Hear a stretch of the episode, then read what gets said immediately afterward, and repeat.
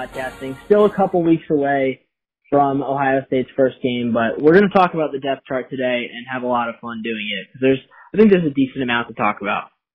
Yeah. Yeah, we're we're a couple weeks away from the season now. I think three weeks ago yesterday, and I'll tell you what, what a wild first, you know, three four weeks of the season. I mean, if you would have told me Oklahoma's one and two, and they haven't even played Texas or um, Oklahoma State yet, I would be shocked if you told me, you know, the defending champs LSU lost to a Mississippi State team that lost to Arkansas, uh, I'd be shocked. So college football is back and, and it's a lot of fun so far. It, it's so different watching these games through the lens of being an Ohio State fan because you can think, okay, you know, I'm rooting against Florida because they might take up, a, you know, who knows, a potential playoff spot for us. It's just more enjoyable. Uh, the games are a lot more enjoyable. I said this last week when there's fans in the stands for sure. I mean, we're not going to have that luxury as Ohio State fans, but it's it's just more enjoyable uh, watching these games, seeing everything and how it can affect Ohio State, and kind of thinking that through. Because sometimes it's more it's you know it's more fun to watch these close games between highly ranked teams than watch Ohio State you know pound Rutgers fifty two to nothing on a Saturday.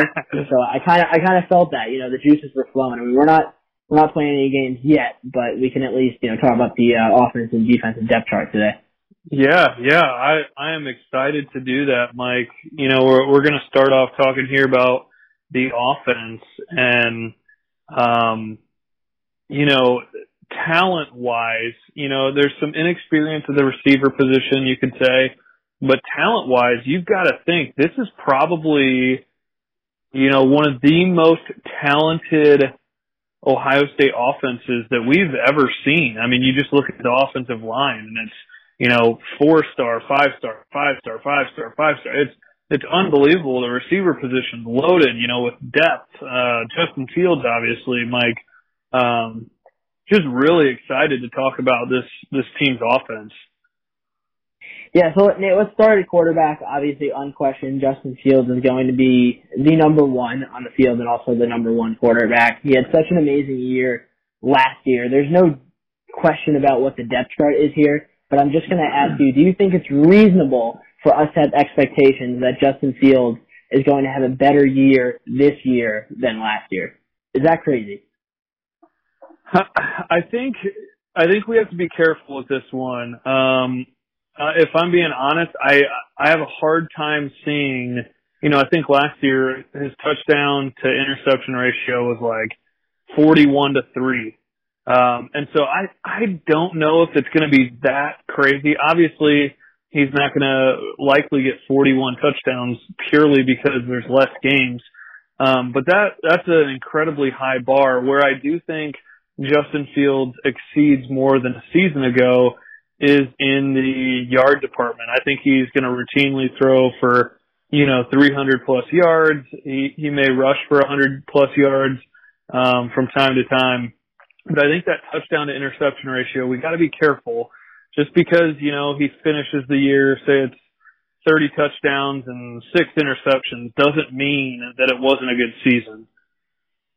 Yeah, he's also losing a second round pick running back in J.K. Dobbins. He's losing two NFL receivers. So I think the talent around him, I think the offensive line for the most part is preserved, especially with Wyatt mm-hmm. Davis coming back. So I think the pieces are there for him to have a very effective season. I think you might see him carry the team a little bit more. I think last year, yeah. sometimes, especially in the games later in the year, we saw, I think J.K. Dobbins was probably our most effective offensive player running for, you know, it seems like routinely he was running for over 200 yards. It's like 30 carries. So I think he's going to have more to do and probably run more and use his legs more. But I think overall, it's hard for him to live up to that. I, you know, I don't even mind if the interceptions are that high. If he's taking chances downfield and you know getting intercepted, throwing jump balls to Garrett Wilson, I don't think I don't think that's necessarily the you know the worst thing. You just don't want him to see have like stupid turnovers like that fumble he had on the goal line. I think that was against Nebraska or Penn State. I think it was Penn State actually. Uh, you, yeah. just, you want to avoid stuff like that. Yeah, yeah, I, I think you're right. I love the idea of him carrying the team a little bit more.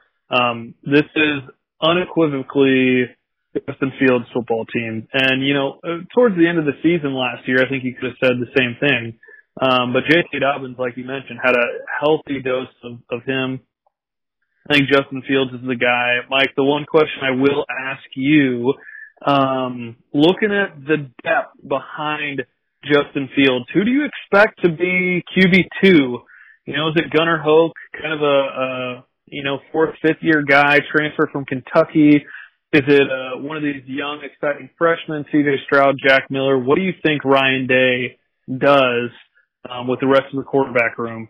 Depends on the situation. I think that if we're talking about, okay, you know, he's out for a quarter or two, kind of like the Michigan game last year, I think that's when you go to a guy like Gunnar Hoak who can knows the offense really well. He can kind of get you a few first downs, maybe help run the clock out for one or two quarters um, sort of like Chris Chugunov. But then if you have a situation where, you know, God forbid, I'm going to knock on wood here, Justin Fields is out for the year, then you, then I think you have to go to one of the young guys because you kind of have to start thinking about the program moving forward. And those are some key reps to give them if, if our season is basically over, or at least our national championship aspirations.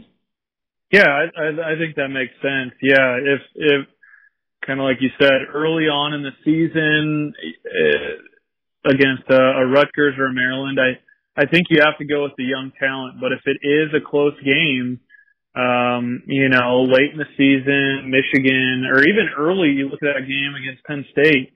Um, Gunnar Hoak might be the guy. Mike, let's move. It's hard to top the strength in the quarterback room. Um, but if I had a unit to rival that, I think it'd be this offensive line. You know, you look uh, left tackle to right tackle, the projected starter, Thayer Munford, left tackle, third year starter at that spot. Uh, Harry Miller, big center prospect, um, five star kid out of Georgia, played a lot at, in garbage time a season ago at center. They're planning to move him to left guard. Uh, then you got Josh Myers, second year starter at center, uh, Wyatt Davis, the All American at right guard, and then it, it seems likely that Nicholas Petit Frere there is going to fit into that right tackle spot. Um, Paris Johnson maybe potentially could rival him for that, but I think it's probably going to be Petit Frere. Uh, Mike, what do you make of this offensive line? I think it's good, but I think it's relatively thin because Paris Johnson, and we don't even know. I mean, he's a true freshman. He hasn't played an actual snap. So I think it's hard for us to just assume he's going to be a great player and step in. You know, especially tackle is a hard position to figure out. So yeah, if you talk about those five guys, I think it's the best offensive line in the Big Ten. I think there's no doubt about that. But there's not a guy necessarily like that that's in the you know one or two deep that I feel like could step in and play admirably. And I'm going to make a call back to that bowl game where we got smashed by by Clemson. You know, before Michael Jordan was a uh, or you know when Michael Jordan was injured in that game, his backup. I, I forgot who it was at the time, but I, I think it was Demetrius Knox. That sounds right. I think it was Demetrius Knox. He just had a hard performance, so you know we don't want a situation like that. So I think it's good, but I don't think the depth is there necessarily.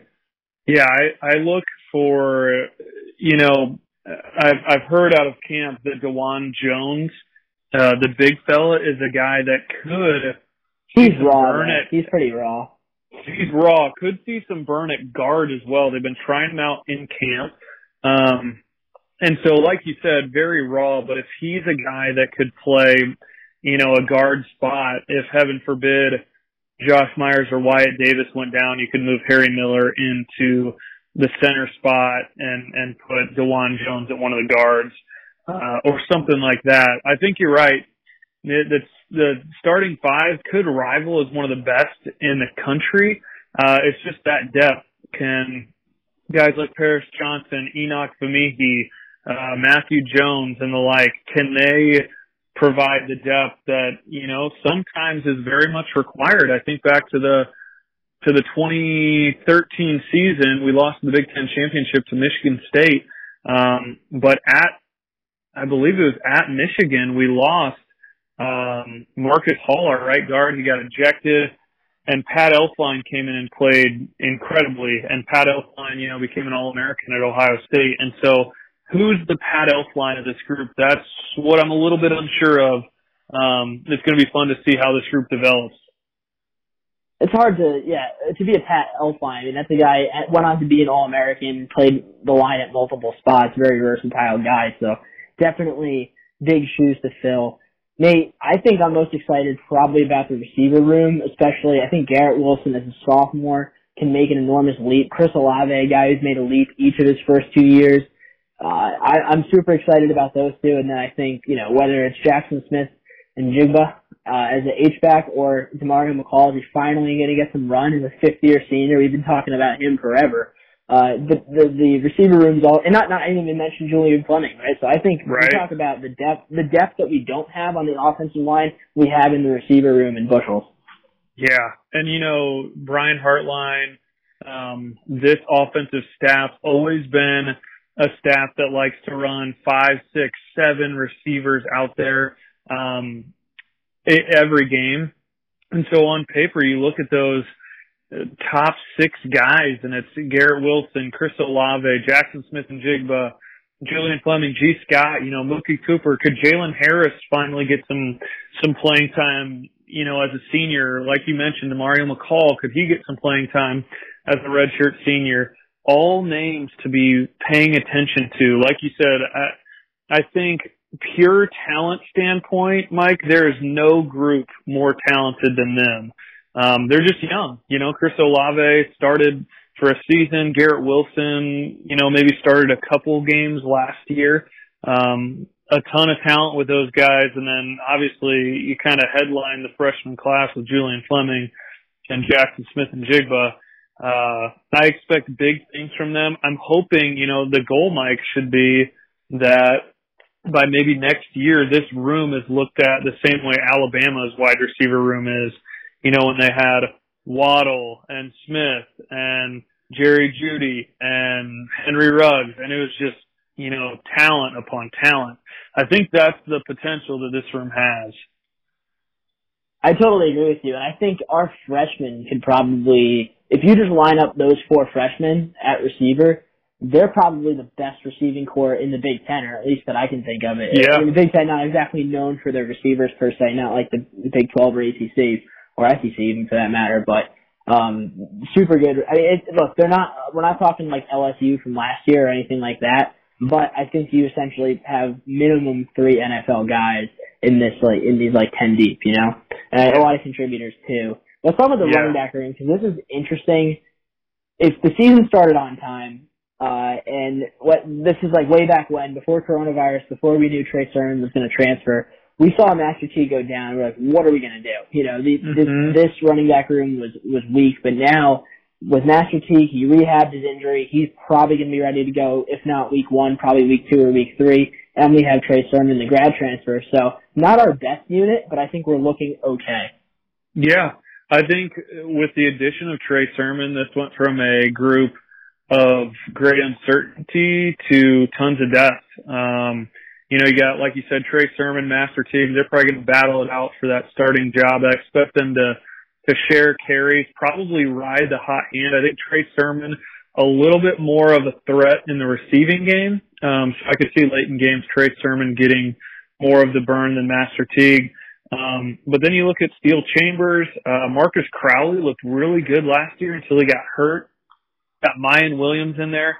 And Mike, the thing to note, you know, I don't want to get too ahead of ourselves with next season, but none of these guys are going to lose a year of eligibility. And so you have this same group, you know, Trey Sermon, maybe he goes pro, maybe he comes back. Um, and then you add Evan Pryor and TreVeyon Henderson. Very quickly, this group becomes very, very deep. And even if they did lose a year of eligibility, I think they would all still be okay because they're all, you know, sophomores or younger. Uh, Trey Sermon, kind of the old man of the group, being the grad transfer. Nate, how do you feel about the tight end? I think this is.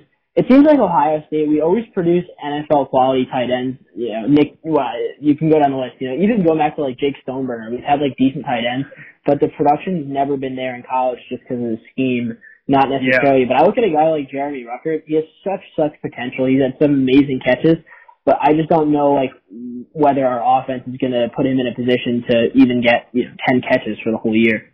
Yeah, and and I think that this group um, is incredibly deep. Uh, you know, Luke Farrell, Jeremy Ruckert, Jake Hausmann, all played you know decent time a season ago. Cade Stover moved over from the defensive side of the ball. Heard good things about him uh, in camp. Mike, something that I would look for early on in the season. Um, we mentioned the incredible talent in the wide receiver room, um, but they are young. Julian Fleming, Jaxon Smith, all young guys. I wouldn't be surprised to see Ryan Day get a guy like Jeremy Ruckert out on the field a lot, especially in those first couple of ball games. Um, and, and that'll probably get supplemented away by some of these young receivers in the middle of the season when we're playing the Marylands and the Rutgers of the world. But I could see Jeremy Ruckert having a, a really big role, uh, maybe play him in the slot a little bit, get him in the seam, uh, there early in the season. All, all around though, this is an incredibly, uh, deep group. And, you know, Ruckert may go pro after the season, but to think again that all these kids could be back next season, uh, is really exciting. I'll, I'll take you one further. I think he'd even be more beneficial, sort of how the Patriots used to line up Gronk. Like you, you split him out and you kind of put him on an island, and it's one on one. Because if if there's a situation like like where he's going to go up against a linebacker, I think he could probably beat him on a slant or even beat him over the top. He's definitely have, he has more speed than most linebackers in college football. And then if it's a safety, you can kind of just play jump ball with him because he has the the height too. But I, I think Jeremy Ruckert, much like Demario McCall, just one of those guys who've been talking about his potential, and you kind of feel bad for him because he he has not hit probably half of the ceiling that we would have thought that he would, you know, at this point. And know, Luke Farrell, like you know, fifth year senior, he just is a more complete tight end, and I think that's why he is the guy who plays more under Ryan Day. But I think you have two guys and Jake Hoffman too. This is a pretty deep, deep room, uh, especially like we're never going to put more than one of these guys on the field at one time. Yeah, I, I'm I'm with you. I think that Luke Farrell stays on the field because he's a real threat to block. Um, he does a really good job blocking, and and that's a spot. You know, Jeremy Ruckert, maybe not his biggest strength, um, but that's not overly surprising, right? We brought him in as a receiving threat, and so I hope that we can use him uh, a lot more this season. Um, Mike, shifting to the defensive side of the ball, uh, what do you see from this D line? Obviously, we lost, you know, our guy. We lost Chase Young, um, but also lost a lot of depth at the defensive tackle position. We lost Jashon Cornell. Um, we lost BB Landers. Um, we lost Davon Hamilton. So some significant depth gone at the defensive tackle position. Is this a, a group of strength this year? Obviously, they got Larry Johnson leading the way. What do you think? I think you can't really talk about the defensive line without talking about the linebackers, and I think that we talked a lot about last year, like, or even the year before that mostly, like how our linebackers kind of get exposed. Like Pete Werner's actually turned into a pretty capable uh, linebacker, and he was not that as a sophomore. So I think where we saw the defensive line help out the linebackers and kind of always get contact at to the halfback, you know, one or two yards within the line of scrimmage to slow him down. I think now we're going to see that linebacking unit help out that defensive line. And whether that's making plays in the backfield, it's a super experienced linebacking corps of Baron Browning, Tuf Lone, and Pete Werner. So I think it's going to, I, I don't think we're necessarily going to be exposed on the defensive line, especially because the defensive line, all seniors and juniors, very experienced and guys who have been in this system for three plus years. Yeah, I, I'm honestly very excited to see some of these younger kids get a shot. Um, obviously Haskell Garrett's a little bit up in the air, uh, with his gunshot wound to the face. Um, can't believe that he is alive, let alone okay. Um, obviously hoping that he, you know, can recover. But Tommy Togiai, immensely talented kid. Taron Vincent was a five-star kid coming in, has battled injury a lot. You know, Antwuan Jackson, five-star kid who transferred out of Auburn. Tons of talent at that D tackle spot. And I think you're right. I think Jonathan Cooper is going to do what he's got to do at the one end spot. And then I look for Tyreke Smith, Zach Harrison, and even Javontae Jean-Baptiste um, to have big years at the DN position. I, I think we as fans have to set right expectation though. It, no one's going to have 18 sacks like Chase Young, um, but combined, I think that they could do pretty well.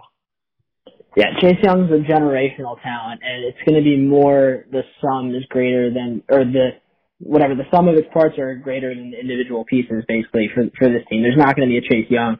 There's not going to be a Nick Bosa. There's not going to be a Joey Bosa. So in some ways it's an interesting conversation to have because this is the first time in a long time that Ohio State hasn't had essentially a top five NFL pick on its defensive line. And Right. that's that's huge. You know, they they they take all the attention away from the rest of the line. I guess you could say we didn't have Nick Bosa uh, for a large part of his last year, but even then we had Chase Young uh, on the opposite side. So it's been a while. This is probably the the the the smallest amount of talent that Ohio State has had on the defensive line for for a while. But again, I think the linebackers and maybe kind of shift our conversation to them are going to I think pick up the slack.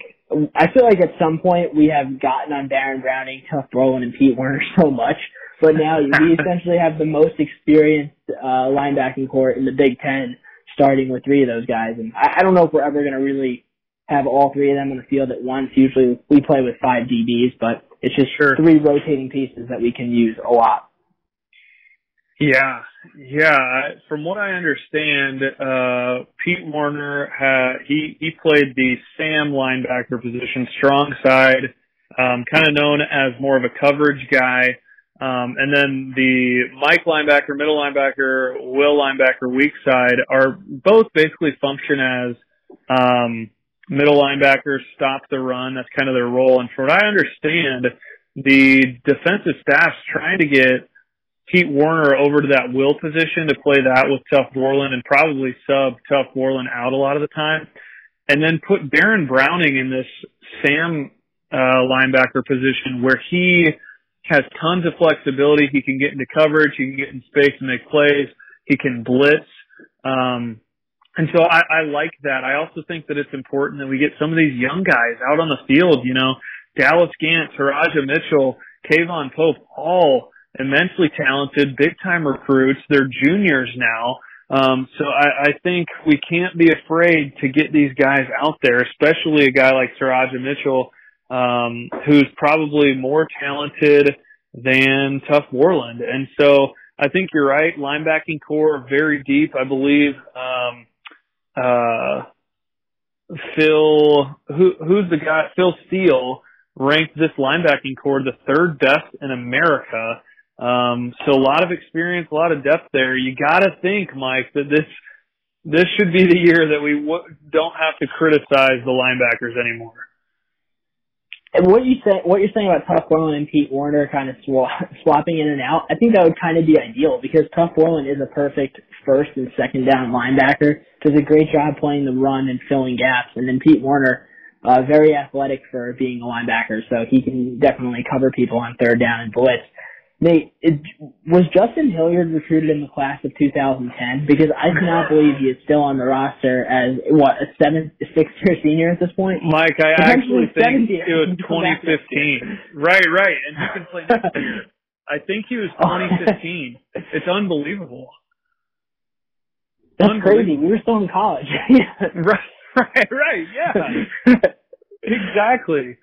Um, but you know, it's another piece. It's it's another piece to the Leadership, defense. I guess. yeah, it's leadership. I think he's a captain this year.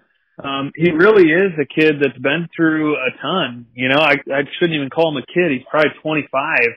Uh, but yeah, I love the depth of the linebacking room. Um, and transitioning to the defensive backfield, uh, a group that without Shaun Wade's return, I definitely have con- some concern with, but with Shaun Wade coming back, I, I'm excited about this group. I'm excited to see guys like Sevyn Banks and Cam Brown, uh, Tyreke Johnson. Uh, what do you think about this group overall, Mike? Well, definitely wiping the sweat off my brow that Shaun Wade uh, made the decision to come back because this is a super inexperienced uh, room. You we would have lost Jordan Fuller too, so you know you can't overstate that loss either. Josh Proctor, yeah, he's a junior, but if you think about some of the other juniors on this team, like Josh Myers, also a junior, uh, Chris Olave, also a junior. Like I feel like we've had Josh Proctor's given us a lot of headaches over the last two years, and now we're we're relying him on him as one of the safety spots. I just don't know. You know, this is a, this is the position group that I personally, you know, I, I don't know if we have the NFL talent. I don't know if we have the NFL bodies other than Shaun Wade, obviously, but I also I don't know if we have the depth either. You know, I, I feel like we might be in a little bit of trouble against teams that can really air it out on us. But the the question is, do those teams even exist? You know, because I don't think Right. The I don't, nobody in the Big Ten I think is going to be able to throw on us consistently. I, I I'm trying to think on the top of my head. Is there one NFL quarterback in the Big Ten right now other than Justin Fields?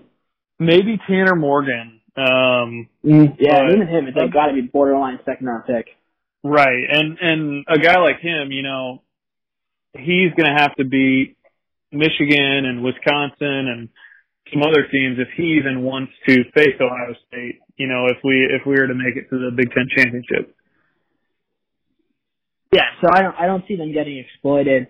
Nate, if you had to say if you had to give the offense and the defense a grade, let's just say, or for your going into the season, this is by Ohio State standards. So obviously, you know, even on a down year, Ohio State's going to have be in the 90th percentile for probably offense and defense.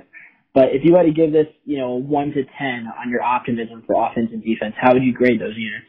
I'm I'm actually Mike. I'm going to take a different approach on the ratings, and uh, this just came okay. to me. You know, when you start NCAA football, like I still oh, yeah. play NCAA 13, they give you the the offense, the defense, and the overall. Um, the overall, yeah. And so I think offensively, I'd put this team at like a 96. Uh, defensively, probably like a 91, and then overall somewhere like 94, 95. Um, which you know obviously is an A rating. Um, what what do you think, Mike? I think we're definitely offense heavy. If we're going to take the NCAA football approach, which I really like, I still play that video game all the time. I would say 98 offense, 90, I'll even say 89 defense. I think this defense okay. has a lot to prove. I think we lost the best defensive player in the country last year.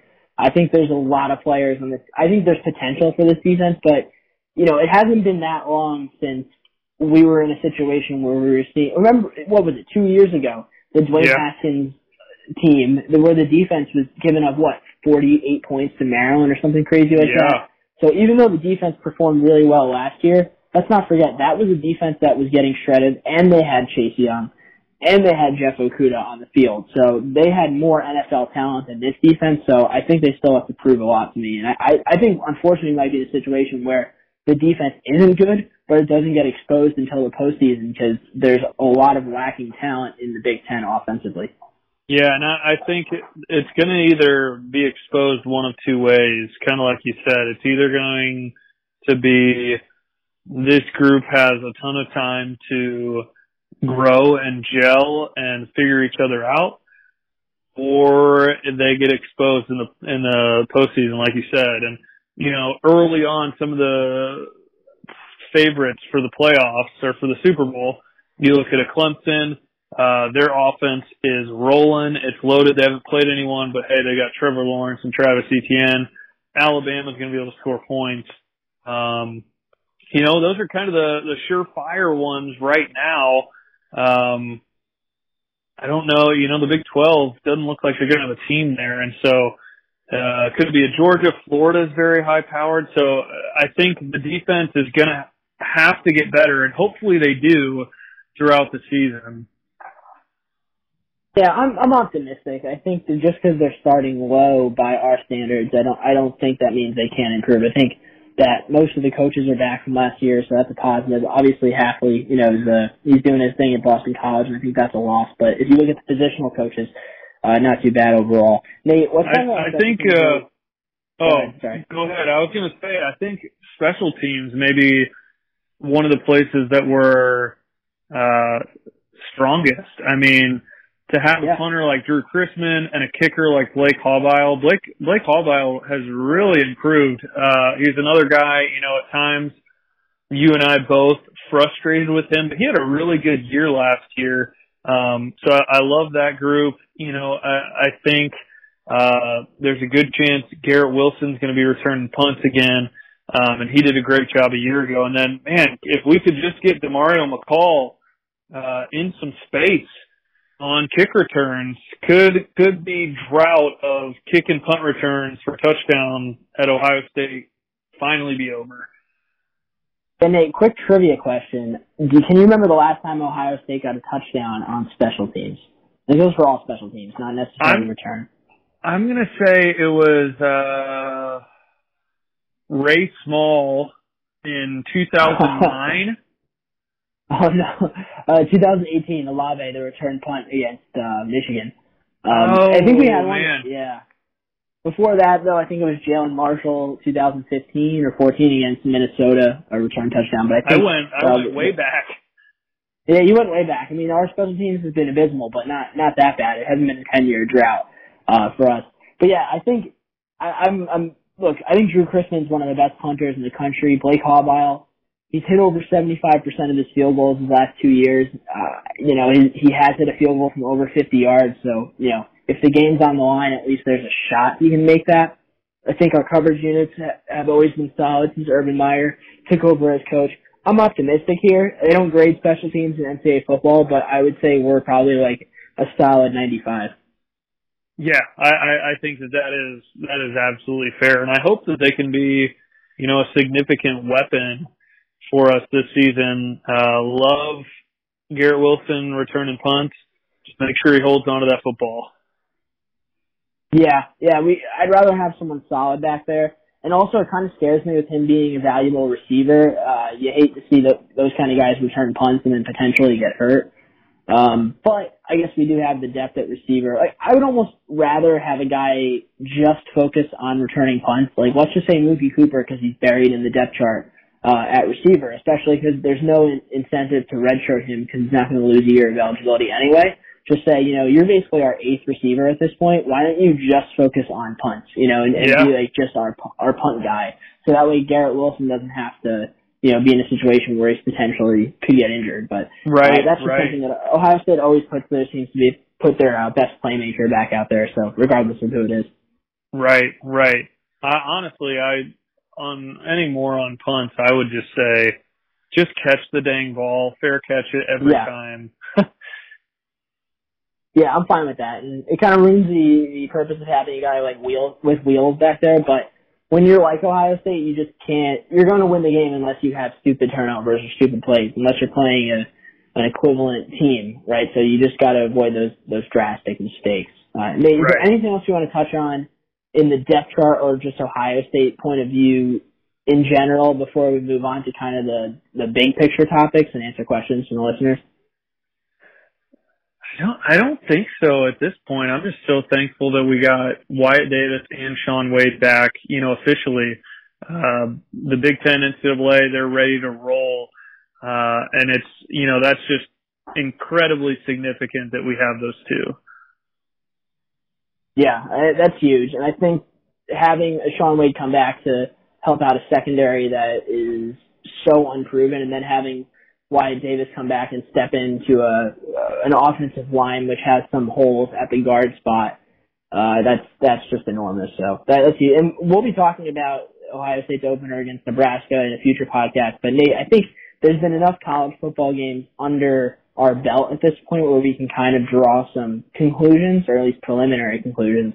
So Yeah. uh, the first few weeks of college football in the COVID era, what's your just at large impressions? How do you think it's gone so far? Man, I you know I think all things considered that it's it's really been pretty good. Um, I have been incredibly impressed with just the like level of competition. It feels like I you know I've watched a lot of Big 12 because the Big 12 was on first, but it feels like the the level of disparity between the Sun Belt and the Big 12 um, isn't that immense. You know, Arkansas State went to Kansas State and won, and then Kansas State beat Oklahoma a week later, and and so um, I, I love the competitiveness. You know, it's I, I've even found myself watching, you know, games that I wouldn't normally watch. You know, I was watching Florida and South Carolina the other day. Um, I will say it's it's been a little bit sloppy. Uh, Texas TCU was one of the sloppiest games in in terms of flags I've ever seen.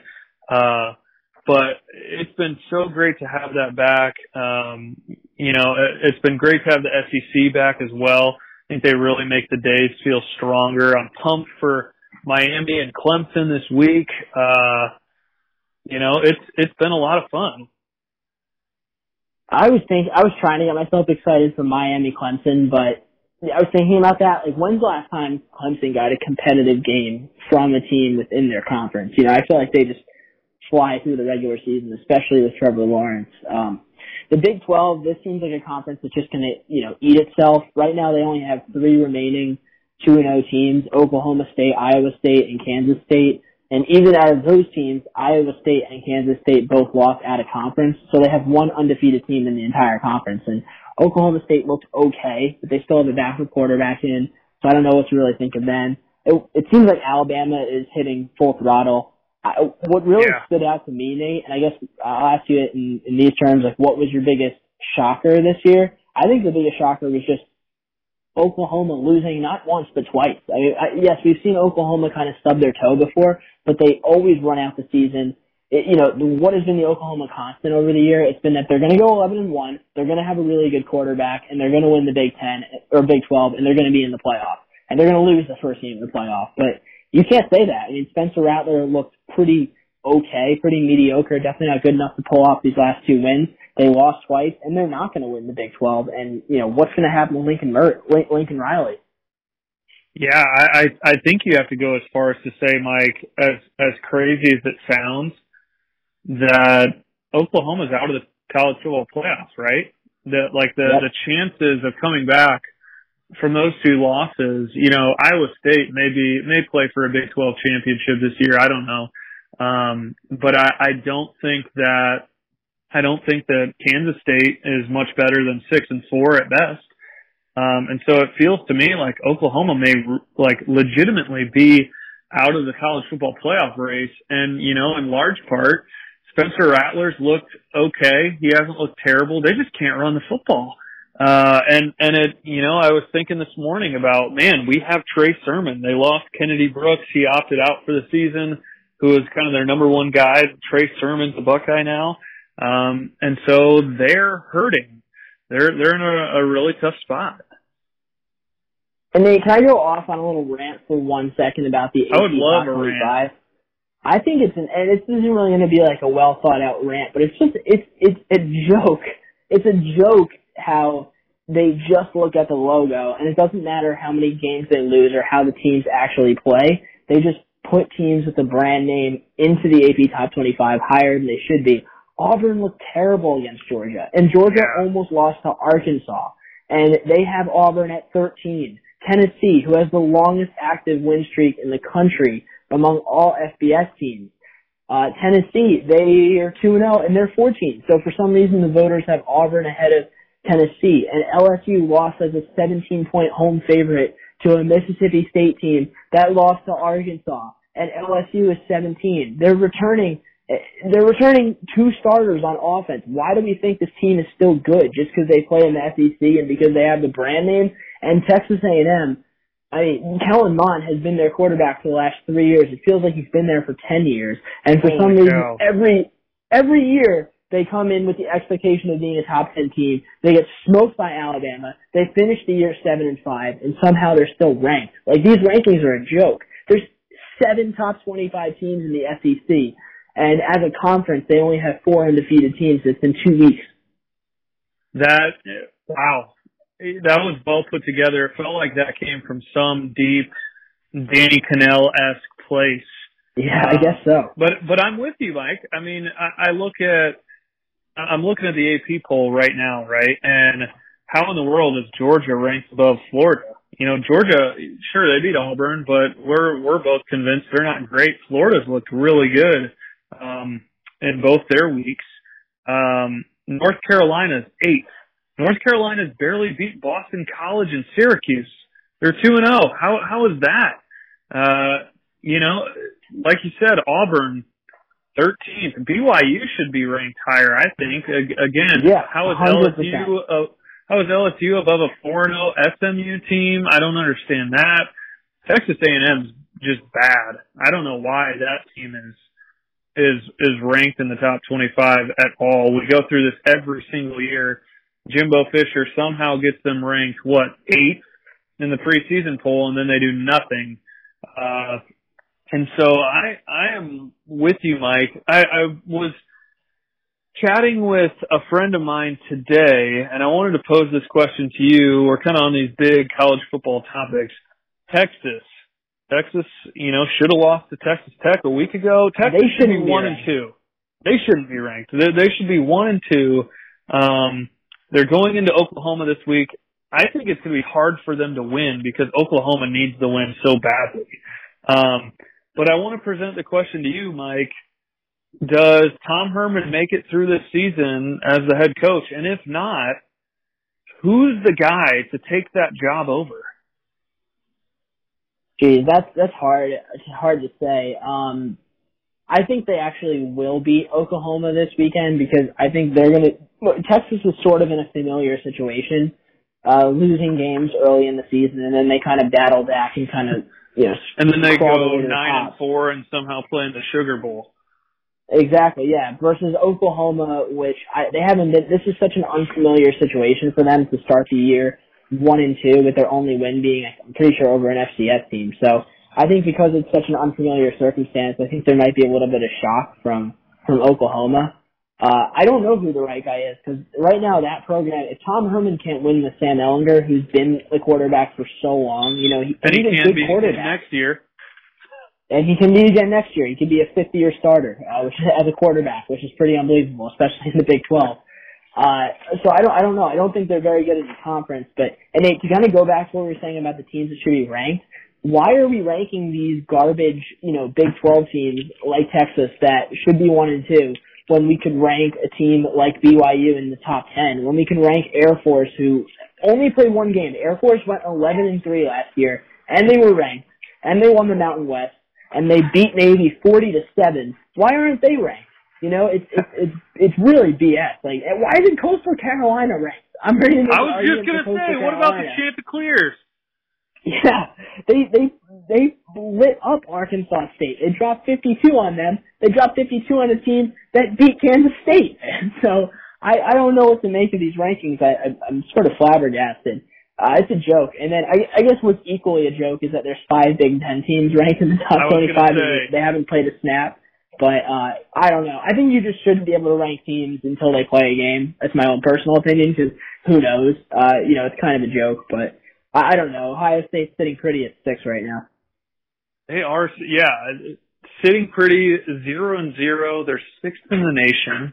Uh, and you know, who else is going to lose? Do, do Florida and Georgia play before Ohio State plays?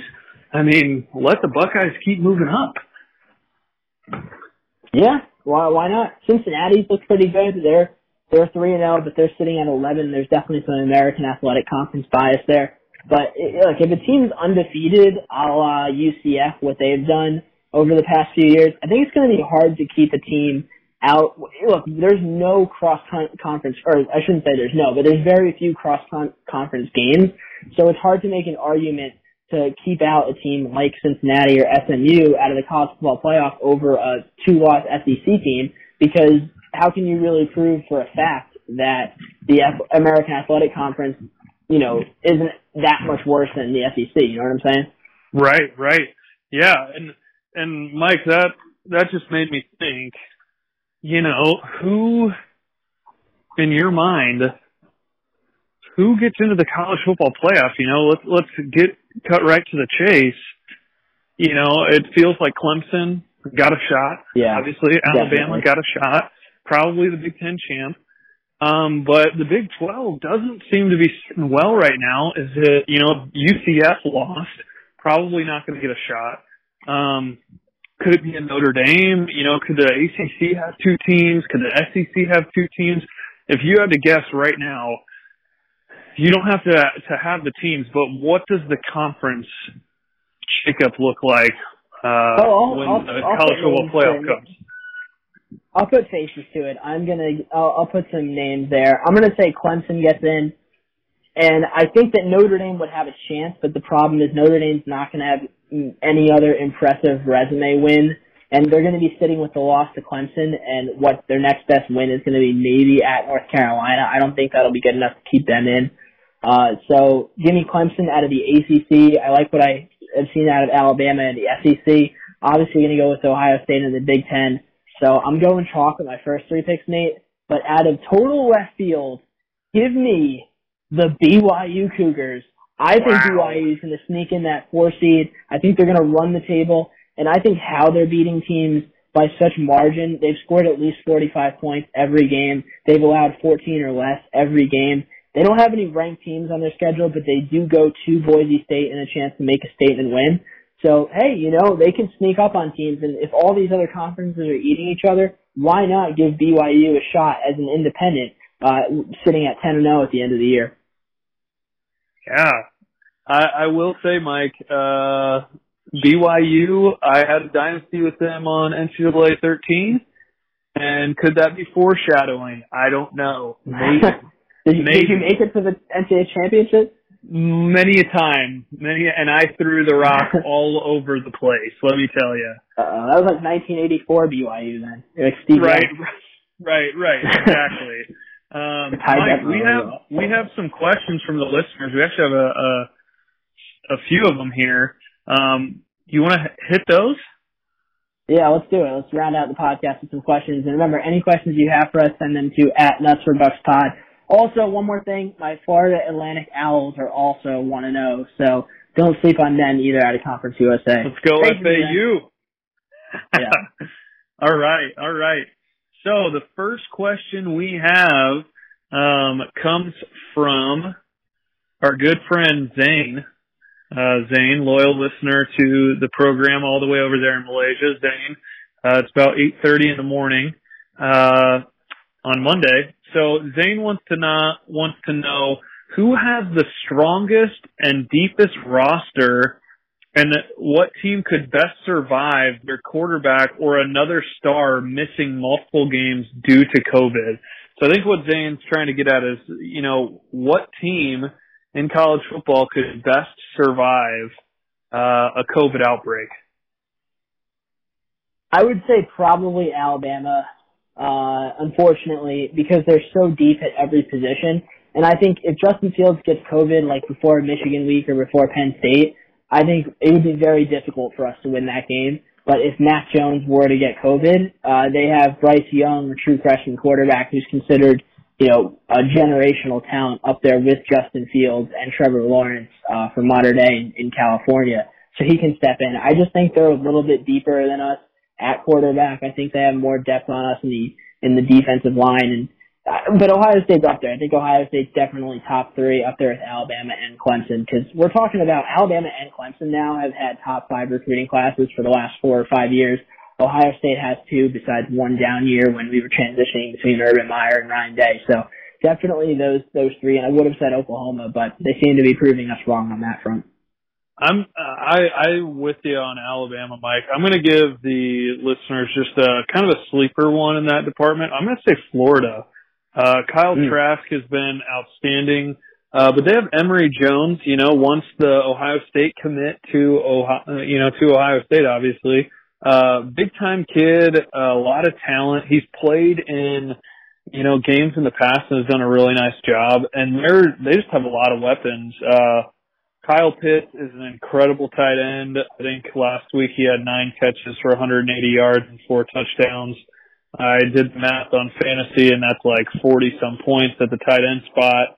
Um, they have Trevon, Grimes, uh, and others just a really talented team. So I think Florida, you know, outside of the Ohio States, Alabama's, Clemson's, uh, could be a team, uh, with a, you know, that could survive something like that. Uh, next question comes from Jake. Uh, he just simply wants to know what team has the easiest, easiest, excuse me, path to the playoff. Normally we say every year that it's Clemson, but I don't know if you can really. And it, what there was a joke. Who who made the joke? Was it Urban Meyer that said that the Clemson schedule or something? Um, when the when the Ohio State schedule was announced. Yeah, I think it might have been Urban Meyer on big on Big Noon Kickoff. But you know, Miami this this week is a top ten team. Notre Dame is a top ten team. They have to go to South Bend. They end the season at Virginia Tech, who's a top twenty team. And if they were to win those, and hypothetically they, you know, might see in North Carolina in the ACC championship. Uh, actually, I'm not even sure if the ACC is having a championship game, but if they are, they would have to play North Carolina. So I think Clemson doesn't have the, and I, I bring up Clemson even though the question was who has the easiest because normally the answer would be Clemson. I think it's actually Ohio State. I think the shoe is on the other foot this year. I think that we catch Penn State early in the season before they really have a chance to ramp up and figure out who they are uh, defensively without Micah Parsons. And then I think we end it, you know, playing Michigan where we play Michigan at the end of the season. I think we're also going to benefit from kind of seeing the light at the end of the tunnel and come into that game extra focused. And other than that, you know, we had a really soft draw out of the West, so I, I would have to say it's us. I, you know, I, I think that we could definitely be considered. Um, and this this one's probably not going to be one that people like, but I'm going to say Alabama. Um, I think that the SEC West is pretty overrated this season. Um, but they have so many ranked teams on their schedule. No, there's so many ranked teams. uh, but no, I, I look at this schedule and yeah, they play LSU. I think they play them on the road. LSU's not who they were. You know, we we dissected Auburn a little bit ago. They're not great. Texas A&M terrible. You know, Ole Miss, Mississippi, Mississippi State lost to Arkansas. Um, and so I don't think the West is very great. And you know, they they do play Georgia. Uh, but if to me you line up Ohio State's uh, schedule to Alabama's, it's like, man, I think going to Penn State and playing Michigan probably tougher than playing at home against Georgia. Um, and so for that reason, I'm I'm going to say Alabama. I think they they can kind of cruise there. Now they could have a, a pretty tough test in the SEC championship as they get Florida. I, I do think Florida's a good football team, um, but I'm gonna I'm gonna say Alabama. Uh, hey, next, I, oh, I go will, ahead. I will say one thing out of the SEC, and I agree with you that for the large part, the SEC is overrated. But I think the SEC West does have some scary teams with upset potential. Not necessarily upset potential for Alabama, but Arkansas's defense has looked pretty chippy through two weeks. They gave Georgia fits, and then they also shut down Mike Leach's offense. We know Mississippi State can pull upsets. They did one at LSU. And Ole Miss put up 77 points through two games. And say what you want about Texas A&M. I mean, yeah, I ripped them, but you know, having Texas A&M there is definitely a scary offense. So they do have some teams that can knock off. Like, I'm actually gonna make a prediction now. I think LSU finishes the year with four losses. How about that? Wow, wow, that's bold. I, I actually, I, I love uh, the college football podcast Cover Three, and I think it's Barton Simmons said he thinks they'll go four and six. Uh, which which would be pretty wild. Yeah. um, all right, next question comes from Tommy, um, and he just wants to know: Do you think that not having the normal home crowd environment will affect Ohio State this season? Season, especially against a team like Michigan. Um, man, it's hard to say. I think that it's basically gonna be a zero sum game because Ohio State is in a situation like whenever we go on the road, it's the opposing team's Super Bowl. So yeah, we might not benefit from having against Michigan, but having no home crowd when we travel to Penn State is huge in our advantage. So I think it's a zero sum game, especially because that game would have been what on Halloween. Uh, so that that would have Yeah. been like a really crazy environment for us to play in. Um, so yeah, I think overall we probably benefit just because our hardest game happens to be a road game. But I think uh, you could probably say it's a zero sum game for the entire season. Yeah, yeah, I, I'm with you. I think that in you know some of these uh, games where they're not playing great teams, I think it, it the temptation to come out sluggish is going to certainly be there. Um, you know, you think about a game like uh, against an Indiana or something like that, a team that has a little bit more talent, um, and and not having the crowd. I think that could have an effect. Uh, but we've seen Ryan Day do a good job with that, so I'm not overly concerned. Um, the last question we have comes from George, um, and it, uh, this is an interesting one. You know, it's it's a he sent us this late last week, so it may be a little different now after the Arkansas game. But he asked, does Mike Leach's win over LSU expose a larger issue of inept SEC defenses, or did LSU only lose because of a major drop in talent from last year's national title team? I actually, I said, I, I didn't say outright that Mississippi State was going to win, but I, I bet on that game personally, and I think it's just the shock of it. You know, sometimes uh, you'll play a team early in the season that runs the triple option, and it's just something you haven't seen, so there's just shock associated with it. And I think that Mike Leach, who does so much of this like weird spread air raid passing system, LSU was just like, what the heck is going on? Like you know, we're used to playing Vanderbilt where they run it up the middle for two yards on second and ten. Uh, and for having Mike Leach just essentially throw the ball every down, I think not having practices over COVID quarantine was was bad for an LSU defense that had to replace a lot of talent. And I think just seeing a totally different offense that they couldn't scheme for. You know, they had to scheme for uh, a bunch of.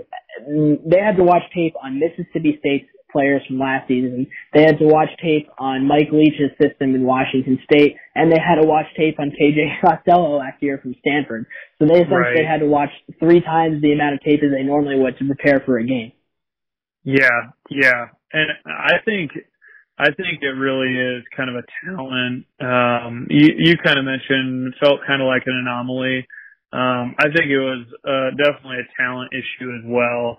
Um, they didn't get spring ball. The the fall camp was limited, and you're replacing, I mean, generational type guys. You know, obviously Myles Brennan takes over for Joe Burrow, but Ja'Marr Chase is gone. Clyde Edwards-Helaire is gone. Uh, Justin Jefferson's gone. They're, those are all first round picks. And, and that's not even talking about the defense who lost, you know, a first round, maybe multiple first round linebackers, a first round, uh, corner, you know, first round or middle round safeties. This is a really good football team. And so I think all of that kind of mixed together, uh, made it really difficult. I, I, you know, I think Mike Leach will have some success in some areas, but if you can play zone against that air raid, I think you're going to be okay. Nate, I want to end the podcast by asking you this, and we can kind of update this every week. But let's just say Nate Brown's on the college football committee, and you need to make your selection. The season ends today, even though some teams only play one game. Uh, some teams didn't even play. You could put in Ohio State in the playoff at zero and zero if you want. But uh, the if you had to make your top four today, who would you pick? Man, What- what a what what a fun question. What a fun question. Um, I am putting Alabama as the one seed. Um, I'm putting Clemson as the two seed. Whew, the three seed. I think the three seed I'm putting Florida, and the four seed I'm putting the Ohio State Buckeyes, uh, At which zero and zero. as zero and zero, which would be a rematch, Sugar Bowl against Alabama, one versus four of that 2014-2015 game, which would be a lot of fun. Um, you know, honestly makes me a little bit nervous, uh, but I'd like to think that the Buckeyes could go and win. What about you, Um, Mike? I, I'm definitely gonna put Alabama one, Clemson two. There's no question about this. I'm gonna. I like to be a resume guy, so I BYU? put BYU in number three. Uh, yeah, the fighting, the fighting Mormons with uh, Mitt Romney's nephew out there catching passes. And, right. uh, number four, I'm gonna go with. I was gonna pick like my argument against the Florida and Georgia teams is like if you didn't know that they were Florida and Georgia and you just looked at the way they played, Auburn's not that great. So I don't want to. Any team that has Chad Morris as their offensive coordinator is Not uh, is not that great. Not not great in my book. So I'm gonna leave them both out because I thought they were unimpressive, and I'm gonna put in uh, Tennessee. I think Tennessee has been kind of the underreported story out of the SEC East. Wow. I think everyone's talking about Florida and Georgia, but I totally could see a situation where Tennessee beats one of those teams. Uh, you know, maybe one of the other teams gets upset and they go into the SEC championship game with uh, just one loss. So uh, give me Tennessee number four. I, I like the body Wow. of work so far. I was, I was. Jarrett. Guarantano. Yeah, he's good. He's not bad. And uh, you know, I'm not going to be as bold and to say Ohio State gets in at zero and zero like you. I think uh, you know the the all the BYU fans that are listening to this podcast are probably screaming at you. What more do they have to do to get playoff respect? hey, we might as well put the Chanticleers in there too. oh, they're number five. They're uh they're in the Oh. TCU spot from 2014. Yeah, Oh, that they're hurts. they're a fun team to watch. They're a fun team to watch. I will say. And you know who's not a fun team to watch? The Philadelphia Eagles. Carson Wentz is getting killed on Sunday Night Football already. Carson the, Wentz. The NFC What has East is something else. Yeah. what has happened? Goodness. Anyway, that's going to do it for us. Another week in the books. Nate We'll probably come back next week and attack the uh, well, yeah, I guess we have, well, we have three weeks from yesterday to kick off, so we'll probably be able to sneak in two podcasts. Definitely get a preview game, the Nebraska game, uh, before that Saturday. Super excited. It feels like it's almost there. It's it's so close. It's so close, and it's crazy to think that less than a month ago we didn't have any Big Ten football to look forward to. I know it, it is. It's so crazy. Three weeks away. Um, it's going to be cold. It's it's getting chilly up here in Ohio. I think probably the same for you over there in Boston, Mike. Uh, it feels like football weather, and and I can't wait.